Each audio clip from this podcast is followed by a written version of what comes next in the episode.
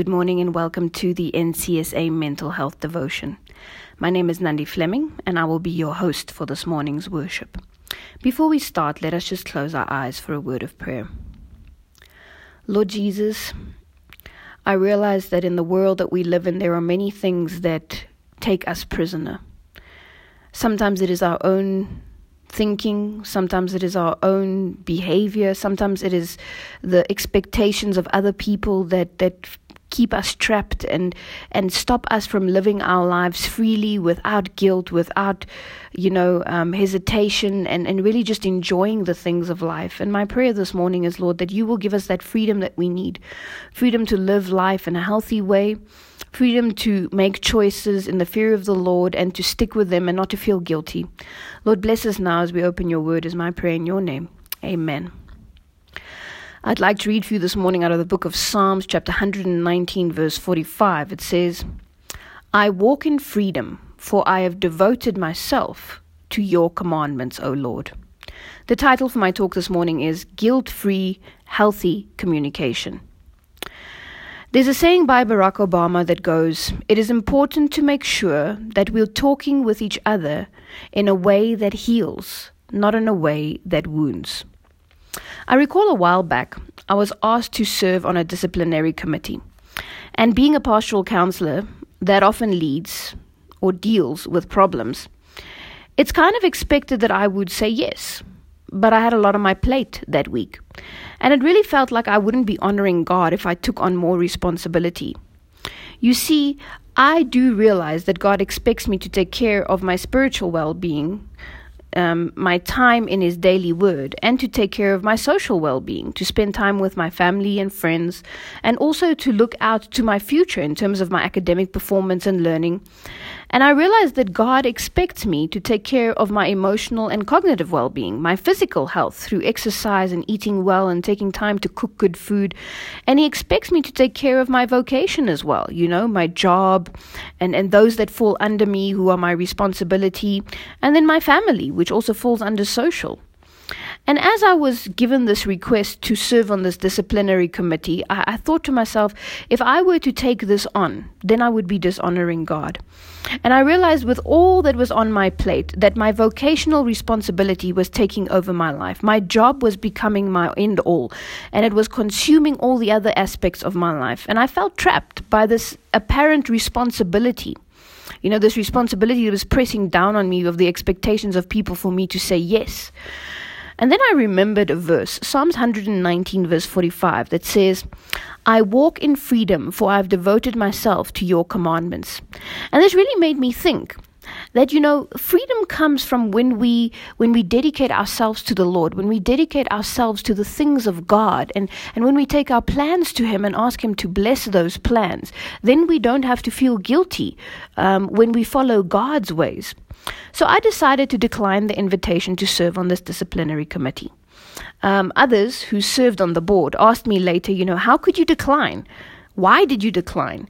And it was usually followed by some very, you know, intense body language, maybe a frown on the face or a disapproving shake of the head, the folding of the arms, and a silent pause waiting for me to, you know, explain to them why I was declining.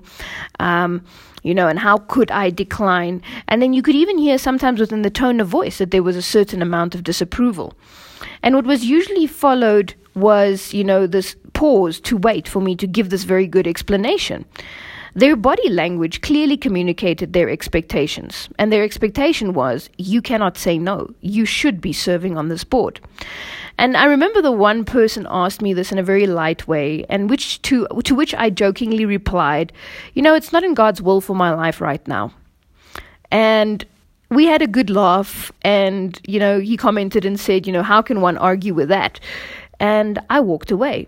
And that day, my life changed significantly because I realized that whenever I am expected to do certain things, you know, to fulfill certain responsibilities, I needed to actually, before I, you know, said yes or no to any of these things, I needed to take it to the Lord and ask Him if it was something that He wanted me to take on. And as much as I said those words in a type of jokingly manner, it was actually something that became true for my life going forward to ask, you know, when somebody expected something of me or when I had to take on a new task or if somebody wanted me to change my my my plans, you know, is this in God's plan for my life? Is this still going to allow me to live my life in the fear of God? And as God's children, we should be attentive to how we communicate. Um, you know, this experience taught me that not only did I have to, you know, check how I communicated my declining of the of the invitation, but that those who responded to my decline, how did they communicate, you know, their approval or disapproval? You know, was it okay for me to say no? And and it made me realize that you know we need to look out to how we communicate as God's children to those around us. Um, you see, communication is not just about speaking. Um, but it's also about what your body speaks or what your body says when you are using words. Now, research has shown us that only 7% of communication is verbal, while 39% of communication is nonverbal, such as body language and tone of voice. In other words, when people speak, we tend to look more at their body and their tone of voice than to listen to the words that they are saying. And it has become a habit of ours to communicate in such a way that these two different types of communication communication often contradict one another. Our um, bodies don't say what our mouths are saying. Have you ever looked at somebody and said to yourself inside, Your mouth is saying one thing, but your body is telling me a completely different story? And I'm unsure where this habit of ours came from, you know, where our mouths don't speak what our bodies are saying, or our bodies don't correspond with what our mouths are saying. And it's a bad habit that we've really formed, you know, that actually what it is communicating is that we are being dishonest. We are not communicating truthfully. Because deep down inside, our bodies are screaming no when our mouths are saying yes, okay. And, and, and we need to learn to be more truthful in the ways that we speak to match our, our verbal communication communication with our non-verbal communication, you know, not to just stand there and say yes and then pout or just fold our arms and, and act cold towards the other person because somehow we assume that people must know through our body language that we are unhappy. And, and what we really are doing is we're failing to verbally communicate what our true needs are. I mean, we need to learn to do this. There's a saying that goes, honest, open communication is the only street that leads us into the real world where we then begin to grow as we never did before. And once we are on this road, then happiness cannot be far away. This is a saying by John Joseph Powell. You see, we need to learn to match our verbal with our non-verbal communication. True communication, honest communication with our words as well as with our bodies and our tone of voice. Otherwise, it just sends confusing messages. And we end up, you know, communicating half truths and unclear messages come through. And then miscommunication happens. And miscommunication, you know, ends up ending up in conflict. And conflict follows, you know, through. And then we end up with broken relationships and anger and resentment and stress and heartache and pain.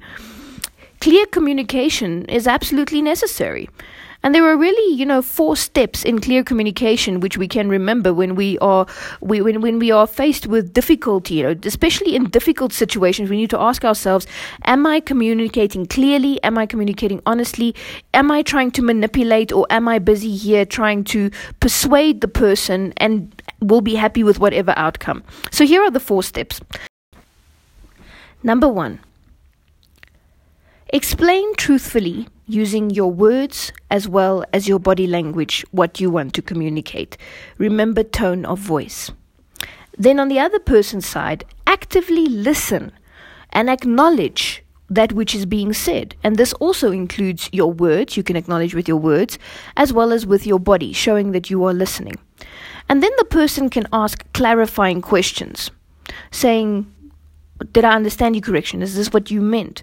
And then, of course, the last step is reflecting the message back to check for understanding. In other words, repeating the, what the person has said in the way that you understood it to make sure that the message came through in the correct manner.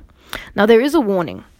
Even after you have followed these four steps of explaining truthfully, actively listening and acknowledging, asking clarification questions, and reflecting the message back, you might still find that even despite you being kind in your communication, setting out clear boundaries, and making sure that the person understands your decision, that people will still be unhappy and not accept your choices. When this happens, you need to learn to move past the disappointments Don't feel guilty over your choices and actions if you have made them in the fear of God. Um, we need to learn to look to God for approval and not to man. Remember that as Christians, in the beginning of our day, we lay our day and our plans before the Lord and we ask Him to bless them. As Proverbs 16, verse 3 says, it says, Commit to the Lord whatever you do and He will establish your plans. So ask Him to bless your plans and align your plans according to what you and Him discussed in the beginning of the day. And as you schedule your priorities, ask Him um, to, to, to help you, not to feel guilty, and ask Him to help you to remove the tasks that are not important for your day, the tasks that don't fit into your daily living or into the plan for the, your life. Um, and then sometimes the things that people perhaps expect you to do and tell you to do, you might discover that the Lord is not requiring you to take on those extra burdens and that it is okay to decline and to say no. But to remember that yes, people are going to kick against it. Um, and then we just move past it. We don't feel guilty. We look to God and we remember that He is approving of our plans. Galatians chapter 5, verse 1 says, It is for freedom that Christ has set us free.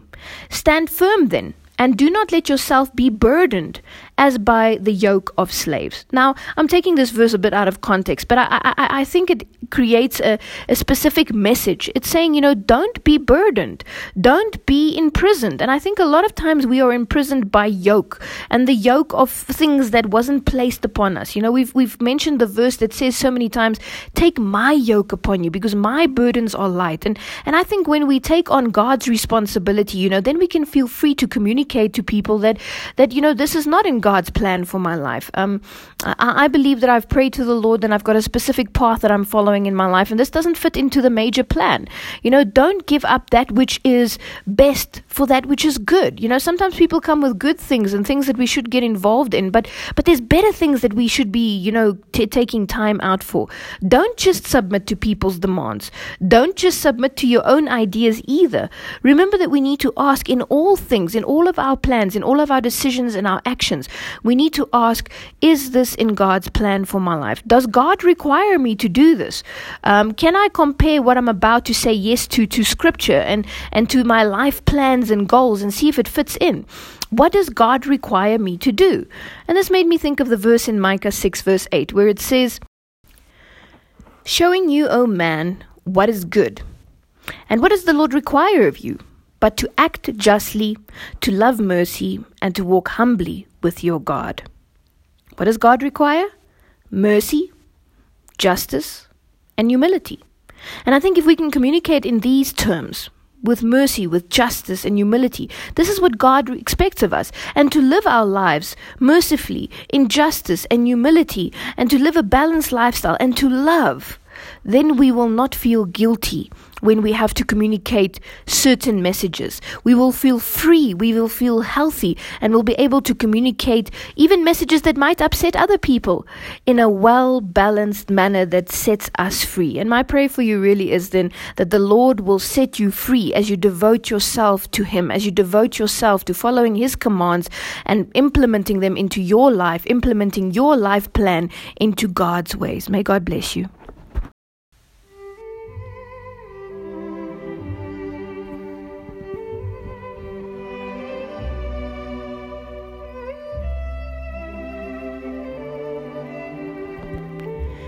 Pastoral Counseling Department of the NCSA invites you to join our daily mental health devotions. You can subscribe by WhatsApping the word yes to plus 2783 Broadcasts will be sent out directly to your phone each morning at 8 a.m. Topics are centered on biblical and psychological guidance to achieve good mental health and a balanced lifestyle despite the trials and crises of life.